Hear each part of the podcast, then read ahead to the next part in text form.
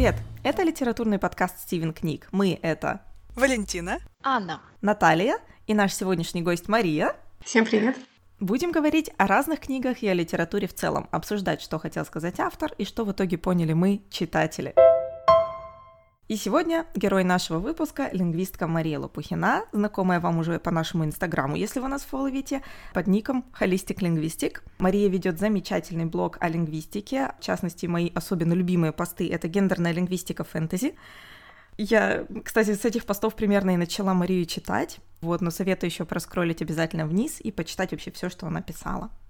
Так, о чем же у нас пойдет сегодня речь? Хотя многие из нас владеют разными иностранными языками, в основном эта способность не простирается дальше одного-двух языков. И мы не можем читать все книги на всех языках оригинала. Поэтому наше впечатление о стиле автора во многом зависит от мастерства переводчика. Итак, помогает ли нам переводчик или нет? Кто такой переводчик? Друг или враг? И этот вопрос, конечно же, мы адресуем нашей гости. Мария, это кто для тебя переводчик? На самом деле, я думала над этим вопросом вот все время, пока готовилась к записи.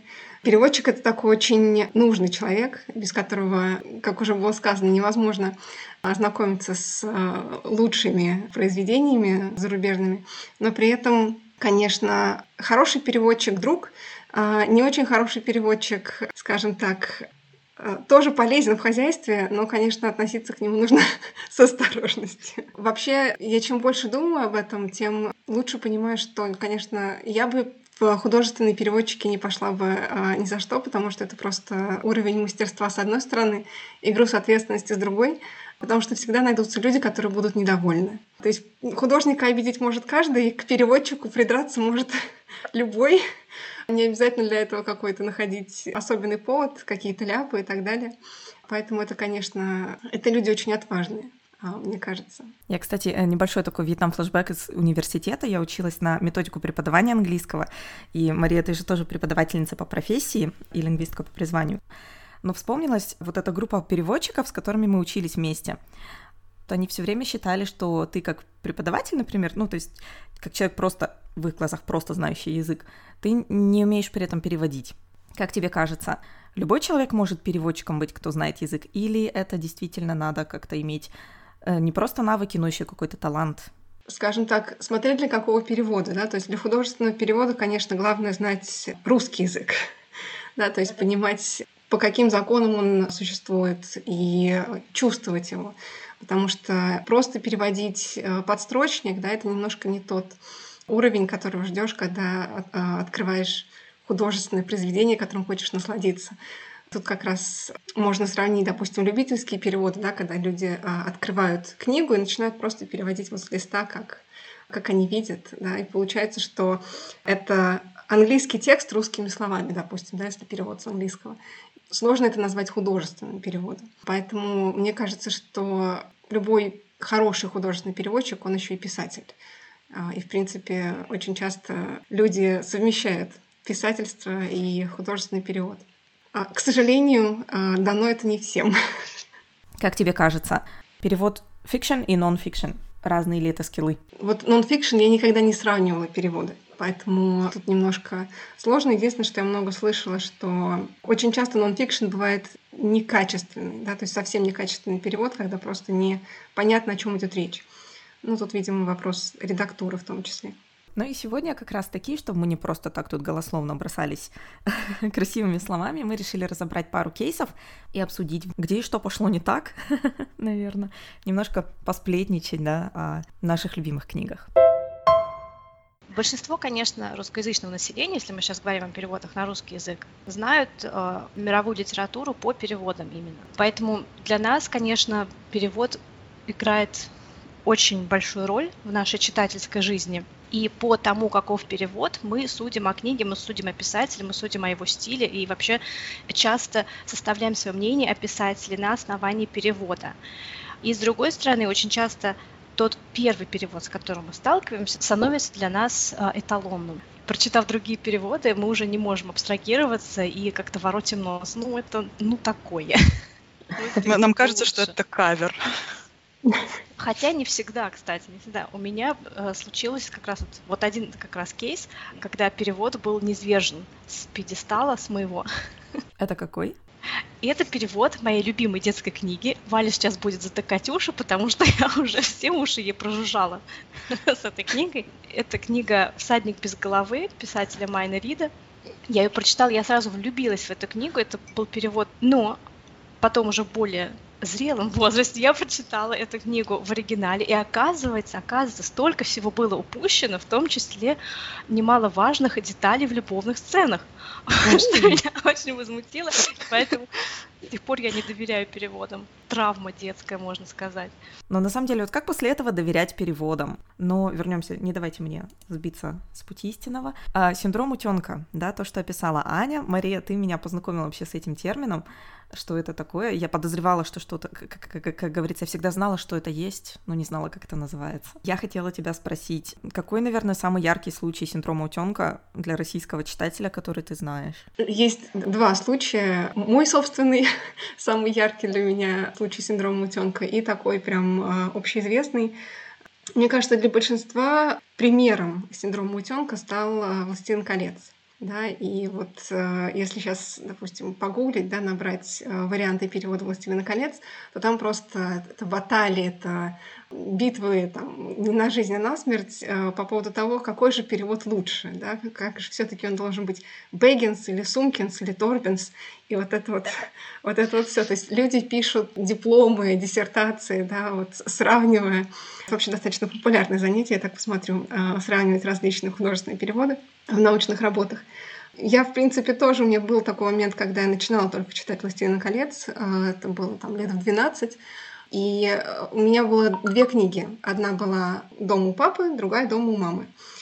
Начала я один вариант, а продолжила второй. И я очень долго не могла понять, а кто все эти люди и куда они идут.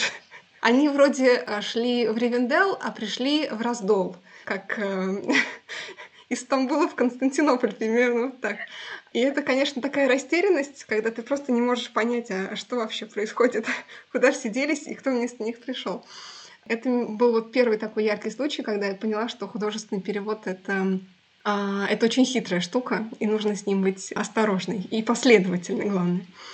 Но это был уже, скажем так, второй случай, а, а первый был прочитанный там на полгода ранее а, «Гарри Поттер», это был, по-моему, 2001 год, когда вышло только две книги на тот момент. И первую книгу я купила в самом, насколько я понимаю, первом издании на тот момент. И перевод, э, это все, все еще был Росмен, э, тот же самый, но переводчик был Игорь Аранский у первой книги. Все имена там были как в оригинале. То есть э, Северус Снейп, Невил был Лонгботтом, Рейвенкло и так далее. Когда я начала вторую книгу, там уже это был перевод э, Литвиновой, и была та же самая ситуация. Треть книги я прочитала, и только потом поняла, что Снег — это тот же самый Снейп, потому что, ну, в принципе, профессора менялись по ходу сюжета, да, то есть, ну, мало ли, они взяли какого-то другого там человека на это место. Кстати, не исключено.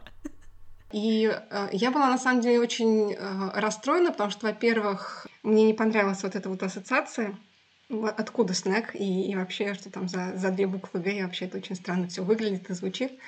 Вторая вещь, которая мне бросилась в глаза, это то, что Вальдеморт стал Волан де Мортом. И тут, конечно, э, изменение имени и его написание меня повергло в глубокий шок. Точно так же. Я поняла, что это была аллюзия к мастеру Маргарите. У меня родители э, очень любят эту книгу, поэтому как бы имя было на слуху. Но все равно как бы вот эта ассоциация, да, тут у тебя волшебный э, злодей в англоязычной как бы книге, и тут как раз и вылезает уши мастера Маргариты. Это было немножко так странно. Кстати, я вспомнила сейчас тоже, что действительно у меня э, были разные переводы «Властелина колец» в детстве. Я тоже начинала читать один, э, с Бэггинсом, по-моему. Потом внезапно во второй части, что ли, он стал Торбинс. Нет, наоборот, он в первой был Торбинс, а во второй стал Бэггинс. А еще в первой части, когда они идут в эту деревню Бри, и Фродо называет не настоящее свое имя, чтобы его не узнали, называет себя Накрученс или что-то такое. И я думала, что это тоже другой человек какой-то. Их там очень много хоббитов. Они как-то все на одно лицо, на одну фамилию. Это действительно, да, очень смешно. И вот это с Раздолом и Ривенделом я до сих пор уверена, что у меня в голове существует несколько мест на самом деле что это все одно, но я почему-то думаю, что это разные места. А самое еще странное наступает, когда ты дорастаешь до того уровня владения языком, когда ты начинаешь читать фанфикшн и просто понимаешь, что все эти... Это вообще все не так. Это множественные вселенные получаются, как в комиксах. Но ведь есть же такое понятие, как перевод-адаптация когда какие-то реалии адаптируются под реалии языка, на который переводится. Взять, например, перевод Пиноккио, который стал Буратино, и это не совсем уже точно перевод, это сотворчество скорее переводчика и автора. Или перевод Винни-Пуха Захадер, где тоже допущены многие вольности, но мы этот материал, наверное, знаем только по переводу. Вот как относиться тогда таким переводам, которые как бы адаптируют материал под реалии читающей аудитории. Насколько я понимаю, в советское время э, адаптировали в том числе для того, чтобы пройти цензуру. Да, то есть какие-то слишком западные, слишком буржуазные, скажем так, вещи адаптировали на э, советский манер, чтобы просто, просто книгу допустили в печать. Хотя, насколько я помню, Набоков, например, переводил э, «Алису в стране чудес», и сделала ее в волшебной стране. То есть э, вполне себе это такая, скажем, классика. В «Властелину колец» тоже была такая история. Это такой прям миф, который ходит э, среди э, толкинистов. Раритетное издание, когда книгу в процессе перевода сократили до 500 там, с лишним страниц и переписали практически полностью. То есть это сделали роман как бы в романе, обернув это все такую научно-фантастическую оболочку. И называется вся эта история «Повесть о кольце». Вот, это такая, насколько я понимаю, притча в языцах. Я не узнала только, когда стала уже интересоваться разными переводами. Вот эта вот повесть о кольце, ее э, начали переводить в 66 году. При том, что первая книга из «Властелин колец» была в 82-м, по-моему, опубликована. То есть сильно раньше попала книга к переводчикам адаптации в том числе э, занимались для того, чтобы книгу, в принципе, напечатали. Потому что для советских критиков, насколько я понимаю, вся история «Властелина колец» была очень такая странная, необычная, то ли, то ли сказка, то ли какая-то притча. И, э, в принципе, не безосновательно переводчики боялись, что просто цензура не пропустит. Поэтому э, главная переводчица, которая занималась этим проектом, Зинаида Бобрь, она э, решила, что для того, чтобы читатель познакомился с э, великим произведением, его нужно немножко вот так адаптировать.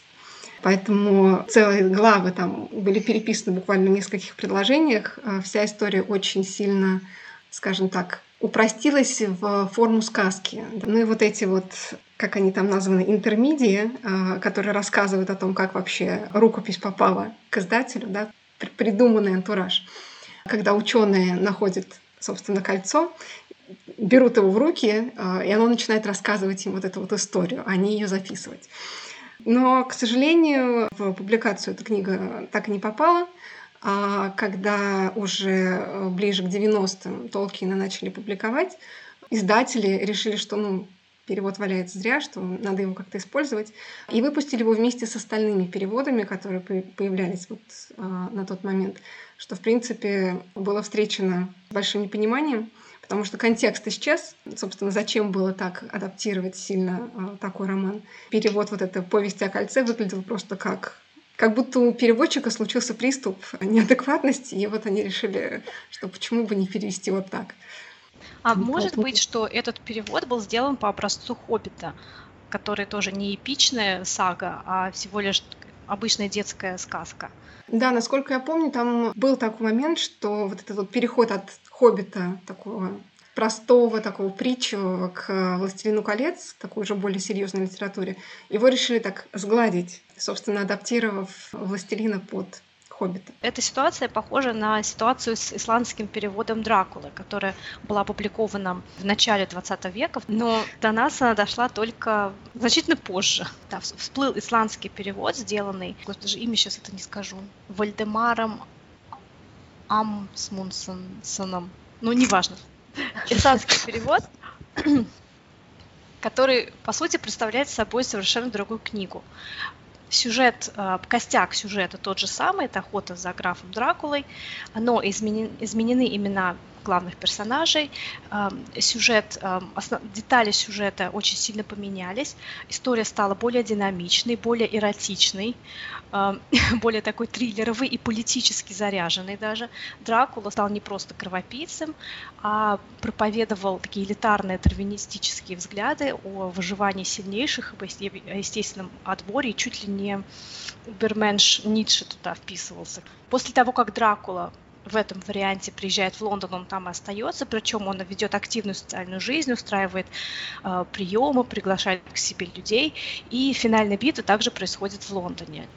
И стало известно вот уже недавно, э, что этот перевод был основан на первых дневниках Брэма Стокера, на каком-то потерянном предисловии, которое он написал к Дракуле, и до сих пор идут споры, а, кто же истинный автор этого перевода, который называется «Силы тьмы» или «Маг Меркраны». С одной стороны, а, видно, что переводчик очень много добавил, особенно эротичность этого романа никак не вписывается в пуританские взгляды самого Брэма Стокера, но с другой стороны, очень многие детали сюжета взяты действительно из его дневников, из его ранних записей. И сейчас уже вышел английский перевод исландского перевода с английского Дракулы. И можно, наверное, уже начать заценивать. Переводы, пересказы, они отпочковываются, да, потом обрастают какими-то фанфиковыми деталями. В общем, получаются такие множественные вселенные, действительно. Ну и вот эти переводы-пересказы, в принципе, были довольно популярны раньше. И подход к переводам меняется со временем, несмотря на то, что техника перевода, казалось бы, нехитрая. То, что написано, то и переводи. Но нет. И может быть, этим обусловлено такое мнение, что у культовых, по-настоящему таких а, системообразующих книг должен выходить новый перевод раз в поколение, так или иначе. Вот как вы думаете, имеет ли такая точка зрения право на существование? Или все-таки есть один культовый перевод, например, над пропастью воржи, и ловец на хлебном поле должен уйти и ловить чего-то где-то без нас. Ну, по крайней мере, это интересно. Понятно, что синдром утенка никуда не девается, и людям, которые ознакомились со старой версией, а, им в любом случае понравится меньше. Но конечном итоге э, сам русский язык тоже меняется, да, и какие-то вещи просто могут быть ну, не совсем понятны, да, вот если возвращаться к тому же переводу «Властелин колец», мне кажется, что сейчас дети не очень понимают, э, что такое торба, да, поэтому фамилия Торбинс совершенно вообще ни о чем не говорит. Я уже молчу про кручу. И поэтому вот эта торба на круче это просто, ну, это вот какой-то набор звуков, вот просто специальное такое название, да, поэтому Словарный, конечно, запас немножко э, меняется, изменяется. И мне кажется, что хотя бы с этой точки зрения неплохо бы как-то обновлять. Но вообще это, конечно, большой вопрос, потому что помимо перевода с, там, с иностранного языка на родной, а, есть же переводы с родного на родной, да, условно говоря. А, то есть не знаю, например, слово о полку Игореве, да, а, как его надо читать, да, его надо перевести так, чтобы современному читателю было понятно точно так же, как и там, читателям, слушателям оригинальной версии, или все таки стоит как-то обучать читателя ознакомливаться в оригинале, да, чтобы современный читатель мог первоначальную версию понимать, читать, ценить и так далее с различными версиями переводов на самом деле бывают достаточно курьезные ситуации, и одна из них случилась у нас со студентами, когда мы им предписали, собственно, ознакомиться с Илиадой. Для нас э, ознакомиться с Илиадой — это прочитать Гнедича, где лилейно-раменная Гера, пышнопоножные донайцы и прочая другая веселая компания, и Одиссей многоумный.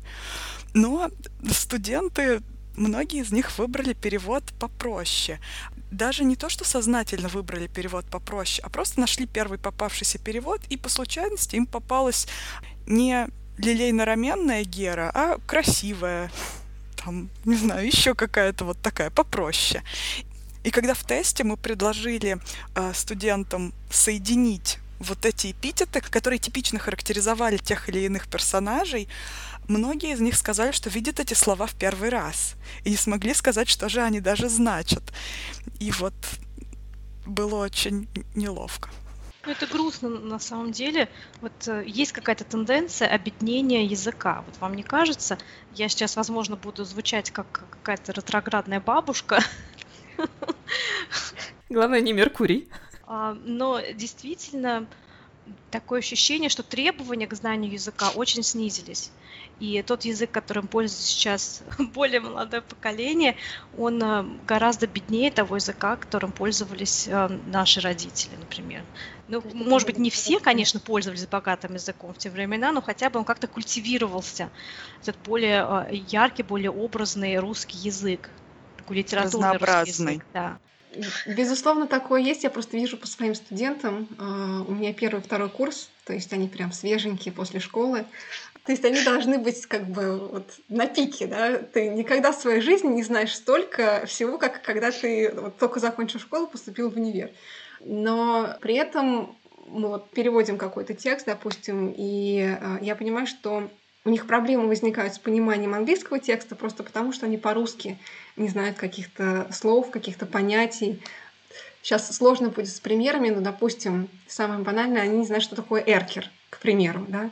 Допустим, это специфичное слово, допустим, можно его не знать, но какие-то вот даже просторечные слова, чертыхнуться, да, вот какие-то такие. Ну вот есть такое, не знаю, откуда растут ноги у этого, скажем так, явления, потому что, ну, читают вроде столько же, программа школьная все та же.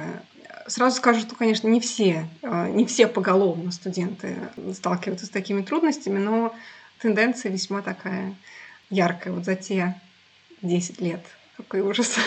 Сколько я преподаю, все больше и больше становится таких случаев. Об этом, да, я слышала на одной прекрасной конференции на шекспировских чтениях, собственно, и там а, обсуждался перевод сонетов Шекспира на тот язык, как если бы Шекспир был нашим современником.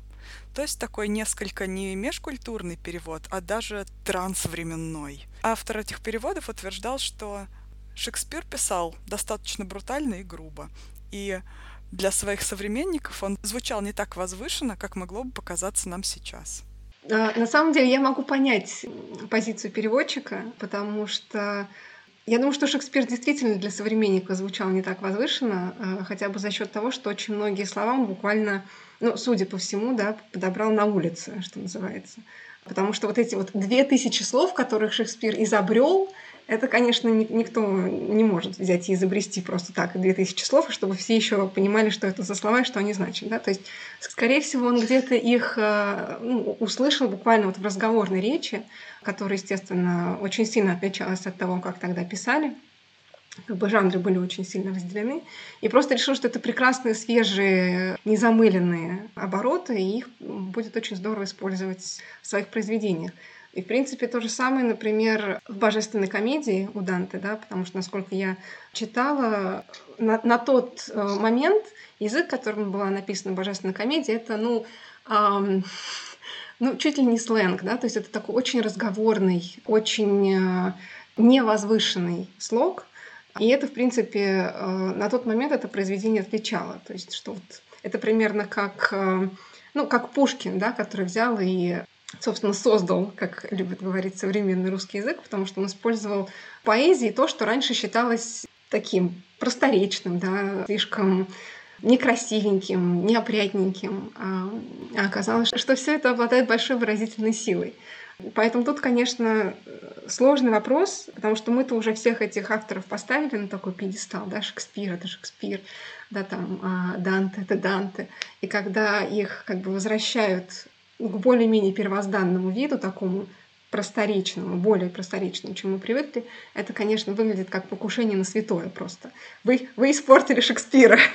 Вот в этом случае, мне кажется, хорошо, когда есть несколько переводов, и просто можно посмотреть на классику, а можно посмотреть, как бы Шекспир звучал, если бы мы слушали его сейчас. Ну, тогда нужно и переводить Шекспира на английский, с английского на более современный английский, потому что и для англоговорящих людей Шекспир сейчас звучит несколько громоздко и высокопарно. И тот же Данте также звучит, и, возможно, какие-то русские поэты может быть, не Пушкин, у которого язык достаточно современный, но до Пушкина, Жуковский, Державин, да, эм, возможно, их тоже нужно тогда адаптировать для современного уха. И вообще, получается, мы полностью уравниваем современное и классическое. Нужно ли нам уравнивать? Не стирается ли таким образом вообще атмосфера прошлого, атмосфера того, что было тогда, если все совершенно одинаково звучит? Существуют же действительно переводы оригинального Шекспира на чуть более современный английский, с его оригинального английского на чуть более современный, действительно, и очень часто преподаются в школах, потому что вопрос в том, что мы хотим получить, читая вот конкретные сонеты на конкретном варианте да, английского языка, вот этом темпоральном, мы хотим посмотреть, какие слова он использовал, как, как лингвистически строилась его речь, скажем так, не его речь, а ну, как бы его пьесы, или нам важно именно значение нам важно донести до ученика, до студента вот эту безвременность персонажа Гамлета и всей его ситуации, да, и почему Гамлет сейчас просто в каждой третьей книжке, хочешь ты этого или нет. Поэтому, кажется, оба варианта, да, имеют право на существование. Но, опять же, пока мы на теме о современных адаптаций, это не совсем такой лингвистический перевод, перевод значений. Э, Нил Гейман и его, как в российском переводе они известны, скандинавские боги. Это же фактически переложение Эды. И вот вопрос, а надо ли делать такое переложение, да, на более современный язык опять? Я не знаю, Мария, ты читала скандинавских богов? Да, я читала, чуть-чуть, я буквально пару глав осталось. Эм, я скажу сразу, что я большой фанат переложений э, всяческих э, классических историй. не, не в плане того, что упрощений да, каких-то, а пересказов на новый лад. У Антони Байт есть, например, Рагнарёк, э, который мне очень понравился, и который совсем эм, э, совсем другой, да, но при, при этом о том же. То есть вот это вот множественная вселенная, опять же, это возможность насладиться теми же самыми историями, только как будто заново. По-моему, Нил Гейман писал в предисловии, что, во-первых, что сами саги, они такие безвременные, э, поэтому всегда можно найти какой-то, скажем так, ракурс, э, с которого можно на них посмотреть и найти что-то очень актуальное именно для конкретного какого-то момента времени. В принципе, что он и сделал, он рассказал их, все вот эти вот громоздкие, классические истории э, очень простым языком, практически как вот ну, это не совсем, конечно, уровень комиксов, да, но такой... Вот можно представить, что из этого сделают сериал. При этом, конечно, все равно э, сюжет, да, вот напряжение, взаимодействие персонажей, они все равно там сохраняются. Но язык немножко уже, конечно, другой. А как же исторический социокультурный контекст, дамы? Что нам с ним делать? я все понимаю про то, чтобы приблизить это к читателю, чтобы показать, как это звучало тогда. Но ведь, например, просторечия просторечием рознь. Просторечия могут быть разными в разных регионах, в зависимости от того, кто пользуется этими просторечиями. И например, было бы странно, если бы персонаж Шекспира или персонаж Данте э, заговорил бы языком, ну, я не знаю, гопника из Мытищ. Немножечко создает такой вот э, какой-то диссонанс вам не кажется, в историко-социокультурном во всем этом? Тоже сложный вопрос. Ну, просто для того, чтобы социокультурный контекст читался, его, его нужно знать, да, условно говоря. Это вот как э, с акцентами в кино, допустим, да, то есть для того, чтобы умиляться, что, ой, а вот тут гномы говорят шотландским акцентом, а вот тут вот эльфы говорят там на вот этом received pronunciation, как королева, это все так мимими. То есть для этого нужно обладать каким-то определенным уровнем языка и просто это слышать. А для человека неподготовленного, ну, ну, гномы, ну, эльфы, ну, они говорят, как бы, и на этом все заканчивается. Поэтому тут вопрос, э, наверное, опять начитанности среднестатистического читателя, да, насколько это все видно, насколько это понятно. Другое дело, что, конечно, если это все адаптировать прямо на современный лад, да, там, гопника из Мытищ, то у каждого социокультурного явления есть свои ассоциации, да, условно говоря. И они не всегда уместны в, в том или ином произведении. Вот, например, у Мураками есть э, рассказ «Yesterday» называется, и там два, два героя говорят на разных диалектах японского, да, на таком, на стандартном и на каком-то, ну, таком местечковом диалекте. В принципе, вокруг этого строится диалог в том числе, поэтому переводчики решили, что опускать это не стоит, вместо ну, простых пояснений, да, как часто это делают, что типа персонаж говорит с таким-то. В его речи слышался такой-то говор, допустим, да, такие-то слова он произносил на такой-то манер. А они решили заменить вот этот вот а, японский диалект на а, тросянку. Это белорусско-русско смешанная речь. И читается немножко странно. Потому что, ну, как бы, ты понимаешь, что ты читаешь про двух японцев, которые общаются в Японии, на японском, но как бы нет. И ты, и ты читаешь, и э, вот в флешбеке всплывает там поездка в Минск, например, на Новый год, или там э, интервью с Лукашенко, да, с это вот все. То есть это совершенно то, что, что писатель не задумывал, чтобы оно там было. Um, даже если ты там с теплотой вспоминаешь свою э, белорусскую бабушку, да, это все равно немножко, ну, это не то. Это не тот э, эффект, который должен был у читателя вызывать вот этот вот говор. Когнитивный диссонанс как минимум возникает. Может быть, должен быть некий такой канон в, э, в, в просторечии. Э, канон просторечий в переводной литературе. Чтобы персонажи, которые говорят на более сленговом, более просторечном языке, вдруг не начинали говорить действительно о каком-то очень региональном акценте, который имеет для нас определенные ассоциации, определенные коннотации. Эта же проблема на самом деле существует и в переводах на английский, потому что когда э, происходят переводы на английский, чтобы попытаться сохранить всякие вот эти ассоциации, у большинства переводчиков существует негласное правило переводить на некий такой английский, лишенный региональных черт чтобы создавать наиболее нейтральную языковую культурную среду, чтобы роман, написанный в Японии, там не читался как какое-то австралийское захолустье, например, или там шотландские луга, или еще какие-нибудь конкретные местности. То есть с английским языком, например, тоже все далеко не так просто, и поэтому в основном считается, что общее качество переводов на английский, именно художественной литературы, не слишком высокое. Но это лишь мнение. Так э, что же делать с теми же самыми диалектами или, например, национальными какими-то акцентами, когда мы переводим это на русский? Ну вот с прислугой Кэтрин Стокет поступили очень аккуратно. Дело в том, что половина повествования идет от лица прислуги двух э, афроамериканок. И, естественно, для того, чтобы передать э, антураж, да, передать характер персонажей, часть которая вот написана от лица двух этих служанок, она написана на uh, African American Vernacular. Да? На русском, по-моему, называется афроамериканский диалект, да, возможно, английского. То есть такой очень специфичный и в плане звучания, и в плане грамматики вариант английского. То есть там Допустим, в порядке вещей you is. Это одна из главных э, фраз, которая повторяет э, одна из героинь. You is beautiful, you is kind, you is important. И это, конечно, очень много дает для вот, ощущения романа. На русский э, решили перевести это очень аккуратненько, более скажем так, литературным языком, но э, в речи этих двух героинь достаточно много такого простого синтаксиса, каких-то просторечных выражений по сравнению с остальными белыми персонажами. То есть характер чувствуется, но он просто не так ярко выражен, да, как когда ты читаешь на английском. И, в принципе, это достаточно популярный ход, насколько я понимаю.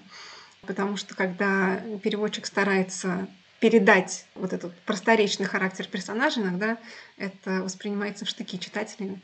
Как вот опять же, возвращаясь к Гарри Поттеру, в переводе э, «Спивак», больше всего просторечия досталось Хагриду, а, и там он говорит прям совсем, совсем как деревенский парень, да, что, в принципе, соответствует более-менее тому, как он разговаривал в оригинале, да, но, опять же, ощущение немножко другое, а, чем то, на которое в оригинале рассчитывала писательница, возможно. Получается, неизбежно в переводе теряется какая-то часть э, оттенка оригинала. Например, если мы будем читать книгу действия, которое происходит в Шотландии, и есть шотландские персонажи, вот это все их региональное, Лас, Бонни, Уи, все это на русском языке будет просто как девушка, красивый, маленький, потеряется абсолютно вот, это, вот этот оттенок, это изюминка региональная. И в случае с прислугой, с афроамериканским диалектом, ведь люди говорят с этим диалектом не от того, что они не знают правильного языка, но здесь это скорее способ отделиться, найти свою идентичность как класса, как группы, mm-hmm. отделиться от белого класса людей.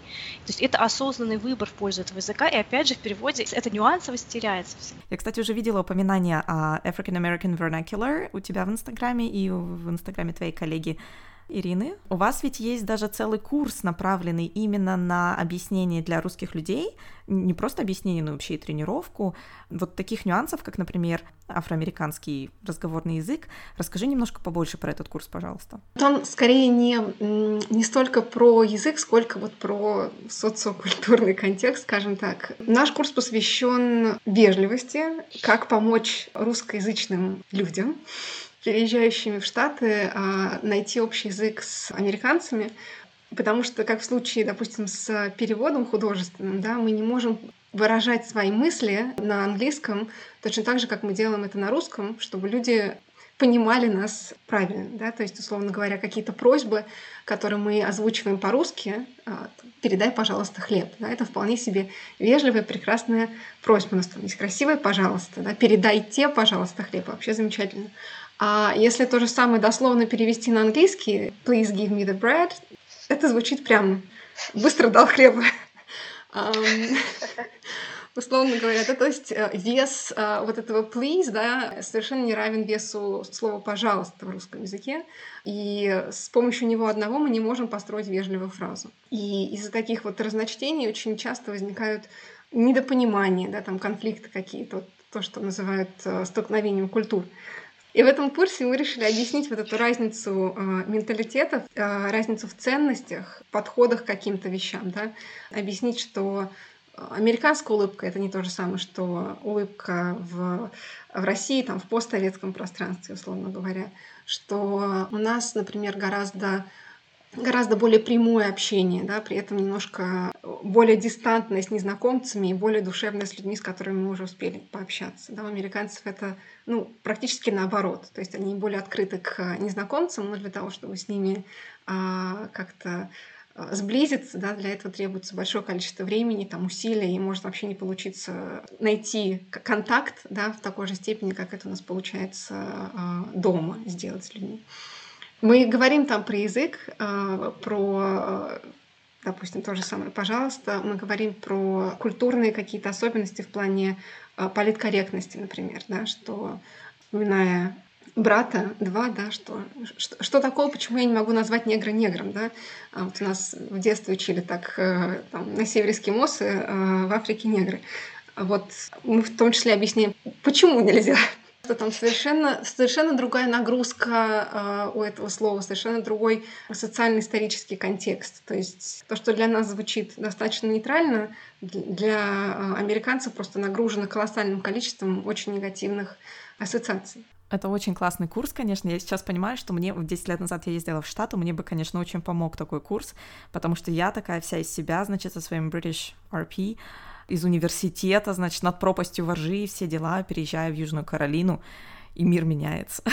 И, конечно, очень много времени уходит на то, чтобы понять действительно, устаканить это в голове. У нас же еще очень, как любят, например, про ту же американскую улыбку рассуждать, исходя из дискурса именно, что вот она фейковая, что она phony, если уж над пропастью воржи цитировать, что она не настоящая, что она не искренняя. То есть именно исходя из точки зрения вот этого антагонизма что вот мы-то все такие себя только искренне всегда улыбаемся, поэтому не улыбаемся никогда, наверное. Другой стереотип русских людей. В общем, да, друзья, если у кого-то есть вопросы к Марии по поводу курса, кто-то хочет записаться или вообще просто узнать, как это все происходит, мы оставим все ссылочки у нас на сайте и в Инстаграме, и, пожалуйста, обращайтесь. Та-да-да-да. Меня очень интересует такой животрепещущий вопрос. Нельзя обойтись без каких-то всегда обсуждений неудачных переводов и вообще, что все было плохо. Мы тоже опустимся до этого. Но мы, любя, мы с лингвистической точки зрения это делаем, это наука. Мария, я хотела спросить, какой самый неудачный перевод, который, может быть, тебя очень расстроил или в шок поверг, вот который ты когда-либо читала? Самый неудачный перевод, после которого я вообще зареклась читать, скажем так, как минимум фантастику. На русском, переводе имеется в виду, это американские боги Нила Геймана. В переводе сейчас я, я скажу, в чем переводе, и, и кто-нибудь со мной обязательно не согласится. В переводе Анны Комаринец. Я когда читала, у меня постоянно было такое ощущение, что это переводили разные люди. Причем не то, что там по главам, а просто разные куски были переведены разными людьми, и они никак друг с другом не склеиваются. При том, что мне повезло э, на тот момент, я думаю, что мне повезло, э, я уже с Нилом Гейманом была хорошо знакома и, и, и любила его сильно, и поэтому этот перевод как бы разочаровал меня сам по себе. Но я не разочаровалась во всем Геймане. Просто я решила, что надо перечитать по-английски и успокоиться, скажем так, э, успокоить душу. Не все будут со мной согласны. Я очень много читала мнений, что перевод Комаринец — это очень, очень хороший литературный перевод. А, его сравнивают со вторым вариантом. К сожалению, сейчас э, не помню, там два, два переводчика. Во втором варианте очень часто критикуют, скажем так, прямолинейность, потому что все случаи, где у Геймана там какой-нибудь фак, в русском языке соответствующее по силе слово из богатого арсенала русского языка. И так как вообще тема нецензурной лексики у нас достаточно табуирована, да, и в, сознании читателя среднестатистического, да, вот есть литература, а есть мат. И они якобы никак друг с другом не сочетаются, да, ну, можно, конечно, с этим поспорить, но тем не менее. И второй перевод критикует, в частности, вот за это. За то, что нигде не сглажены углы и читать якобы неприятно. Но для меня, например, меня не смущает мат, меня смущает э, ситуация, когда ты видишь в переводе, в русском тексте английские конструкции, или ты просто видишь, что вот, вот здесь было вот такое вот английское слово. Словно говоря, когда вместо фрикаделек у тебя там встречаются мясные шарики, как бы. Или Volkswagen букашка. А, кстати, это вот из американских богов, в частности. Я сначала даже не могла понять, что это за Volkswagen букашка. Ну, может быть, так один из персонажей называет ласково свою машину, ну мало ли, да, бывают такие э, случаи. И только спустя, я вообще очень, э, как вы уже могли понять, до меня медленно доходит. я верю в лучшее до последнего. только спустя несколько страниц я поняла, что это, наверное, Volkswagen Жук имеется в виду.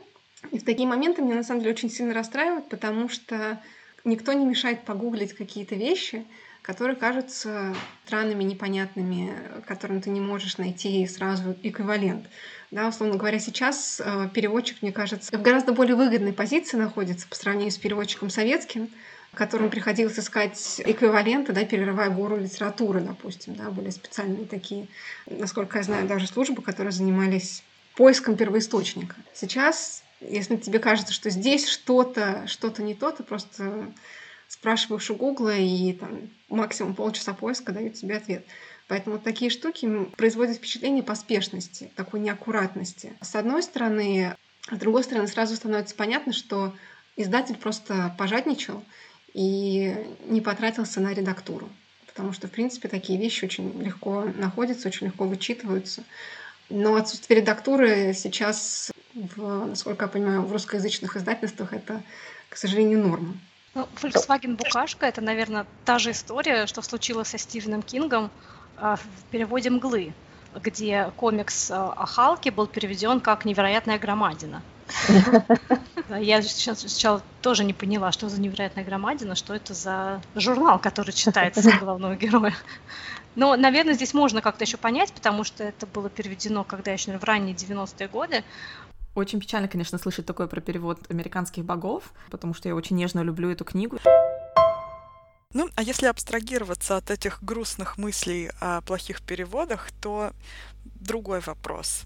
Есть ли какой-то все-таки хороший перевод, который в нас возрождает все-таки веру в переводную литературу и дает нам силы ее как-то продолжать читать? Потому что далеко не все мы можем прочитать в оригинале, как бы нам этого не хотелось. Мария, как у тебя с этим? Меня с этим сложно, потому что я, ну, я уже говорила, что я стараюсь, если есть возможность не читать в переводе, английский язык позволяет, дает пространство для маневра, но, конечно, это меня сильно ограничивает в чтении литературы, допустим, испаноязычной, франкоязычной. А здесь я просто очень аккуратно э, подхожу к выбору э, перевода, и, в принципе, когда когда я читаю э, что-то переводное, я сначала либо спрашиваю мнение людей, которые, ну, условно говоря, в теме, которые могут оценить, либо я просто, вот, например, я очень люблю перевод Анастасии Завозовой. А, я начала ее читать еще до того, как, как у нее появились первые такие широко публикуемые переводы, еще, по-моему, в ЖЖ. Мне просто нравилось, как она пишет по-русски. И, в принципе, что она пишет тоже. Поэтому было интерес и доверие. Поэтому я, например, очень люблю ее перевод Антонии Байет «Обладать». То есть это тот случай, когда интересно, когда красиво читать и на русском, и на английском. Недавно я прочитала в ее же переводе «Песня Хила». Мне очень понравился и, и слог, и, и было слышно голос автора, скажем так. А, потому что у, той же Мадлен Миллер я потом стала читать э, «Церцею», следующую книгу уже на английском. И я поняла, что э, да, в Ахилле было, было слышно автора. Это, конечно, а, возрождает веру в переводческую школу, скажем так. Как тебе кажется, есть ли в этом может быть заслуга редактора еще, помимо переводчика? По идее, редактор — это такой, как мне всегда казалось, один из самых важных людей вообще в, в процессе публикации чего бы то ни было, переводной литературы или литературы, собственно, на языке, потому что когда ты пишешь, да, когда ты создаешь какое-то произведение, тебе сложно взглянуть на, на результат своей работы со стороны. Да, и человек, насколько бы он талантливый не был, а насколько бы прекрасно не владел слогом, все равно сложно а, за всем уследить. Поэтому редактор — это такая палочка-выручалочка. И, конечно, если тандем а, там, писатель, редактор или переводчик, редактор удачный, то мне кажется, что конечный результат обречен на успех. Ну и, соответственно, в случае, когда редактуры либо нету вообще, либо она, скажем так, недостаточно тщательная, недостаточно качественная, то тут уже возникают всяческие сложности. Опять же, да, возвращаясь к Гарри Поттеру, который пострадал в том числе от недостатка редактуры. Понятно, что э, переводчик, в общем-то, в этом, может быть, и не виноват, потому что скорость перевода была колоссальной, там, по-моему, за три недели перевели всю седьмую книгу. И, в общем, понятно, что что чего только не может случиться с переводчиком за три недели перевода. А вы знаете такую бородатую шутку про то, что переводчики переводят бабушек через дорогу, стрелки и добро? Ну вот, возвращаясь к теме э, с э, редактурой, мне из-за этого всегда очень жалко по-человечески, как бы я сочувствую переводчикам, потому что сначала, естественно, стоит э, имя переводчика всегда, оно всегда на слуху. А редактор, был он там или не был, он как бы остается немножко за кадром. При этом какие-то ляпы, какие-то неточности могут остаться в тексте или появиться, кстати, в тексте по вине редактора скорее, чем по вине переводчика. И тут ты, получается, крайний. Ты все сделал нормально, а потом редактор почему-то решил, что вот, вот в этом месте должно быть по-другому. И без согласования, да, просто сразу отправили в печать. Ну, самое-то интересное, что крайним все равно остается автор. Широкая читающая публика не так много вчитывается, да, вот в эти, скажем так, титры, которые идут в начале или там в конце книги, вот эти вот выходные данные. Смотрим на обложку, и если это у нас Герман Гессе, то это Герман Гессе, а не Апт или Розанов. А еще очень интересно, и вернее, наоборот, не интересно, а печально, когда редактуры нет вообще, да, тогда что-то совсем загадочное с книгами происходит. Мне кажется, это случилось вот с той книгой, которую мы с тобой обсуждали в Инстаграме, это «Воронята». Одна из книг Мэгги Стифотер, где тоже действительно ощущение, что просто вы выпустили подстрочник ну вот насколько я после нескольких э, десятков минут в Гугле, насколько я поняла, там как раз ситуация с очень популярным любительским переводом. Тот случай, когда как раз неравнодушные фанаты решили взять дело в свои руки, не ждать выпуска официального перевода, и, ну, как бы, как смогли, так и смогли. Поэтому перевод как раз похож на подстрочник именно из-за того, что у людей не очень было представление о том, как художественный перевод должен выглядеть, скажем так. Потому что в мейнстримовом сознании да, перевод это когда вот у тебя есть текст на английском, и ты берешь, делаешь из него текст на русском, просто переводя слова. Условно говоря, как Google Translate. И из-за этого очень часто, э, кстати, я, например, в, учась э, в университете, слышала от студентов э, критику разных вариантов там перевода фильмов, например, да, что вот, а здесь я бы вот это вот слово перевела бы вот не так, потому что там дан какой-нибудь крошечный глагол, да, типа let, и у него там 15 разных значений, а, и вот вместо второго выбирай четвертое значение, потому что оно более распространено, более популярно. А на самом деле, конечно, художественный перевод это мне всегда представляется, что вот переводчик э, это человек, к которому приходят и говорят, вот у нас есть э, Мона Лиза, и нам нужно сделать так, что, чтобы люди, допустим, в России поняли, что такое Мона Лиза. Привести мы ее не можем, фотографировать запрещается. Поэтому вот, вот тебе, пожалуйста, инструменты, перерисовывай. Да, но только она нарисована маслом на доске, а у нас тут вот э, ватман и э, мелки. Поэтому вот как получится, так и вот, да, давай. При этом у нас нету, например, практически красных цветов, зато синих у нас 35 оттенков. Эм, вот это очень, очень похоже на то, как делают художественный перевод. Как тебе кажется, есть ли какая-то разница вот в отношении к художественному переводу серьезной, в кавычках назовем, да, литературы или литературы заглавной буквы, и чего-то более легкого, развлекательного, или, например, вот э, young adult жанра? Отношения с точки зрения э, читателя или с точки зрения профессионального сообщества? Наверное, с точки зрения профессионального сообщества, потому что вот мы тут тоже за кадром немножко обсуждали, и у нас сложилось впечатление, что как бы вот великую литературу надо переводить качественно, а Young Adult тут как перевели, так и пойдет. Не а только я надал, а вообще какие-то книги современные, более, возможно, легкие. Возможно, это литература для взрослых, но как бы не знаю, не Шекспир, не Диккенс, не что-то такое глобальное, действительно серьезное. Что ты имеешь в виду под литературой для взрослых? Не young adult, я имею в виду old adult. Old adult. Ну, как мы уже обсудили, э, перевод э, классической литературы э, вообще дело неблагодарное, да, всегда есть с чем сравнить, не только с оригиналом, но и с классическими другими переводами. А относительно, скажем так, других жанров, мне кажется, что хорошо переводить, в принципе, ну, надо уметь, это все равно труд. Да, другое дело, что, допустим, переводить эко, это, конечно, не то же самое, что переводить, там, я не знаю, тот же самый uh, Raven Cycle, да, о котором мы только что говорили. То есть ну, несопоставимое количество хотя бы информации, которую нужно обработать, да, которую нужно бережно донести до русскоязычного читателя. Но мне кажется, что хорошие, хорошие произведения должны быть переведены хорошо. Они просто это заслуживают, потому что иначе мы так и останемся с одной классикой, с какими-то великими произведениями. А, и вот это вот, скажем так, стратификация, да, разделение литературы на литературу и такую литературку, она только усилится. Uh-huh. Что, в принципе, мне, например, не очень нравится. Я считаю, что любое произведение, если в нем есть какой-то смысл, да, душа, если там есть хороший сюжет, оно заслуживает того, чтобы быть а, любимым.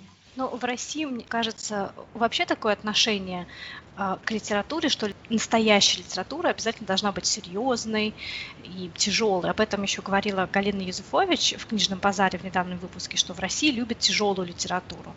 А вот то, что как-то полегче и более развлекательное, мы к этому относимся как, ну, не стоящим внимания. И поэтому, например, в наших книжных магазинах мало можно увидеть книг, ну, например, как, как, как а, в иностранных книжных магазинах, да, какие-то современные писатели, которые пишут о современных людях, о каких-то современных проблемах. У нас все-таки народ склоняется еще больше как-то вот к чему-то глобальному, к тяжелому. А еще у подкаста Полка есть просто отличный выпуск «Россия – родина Годзилл». Вот именно на эту тему больших и таких эпичных книг, и чтобы побольнее, да.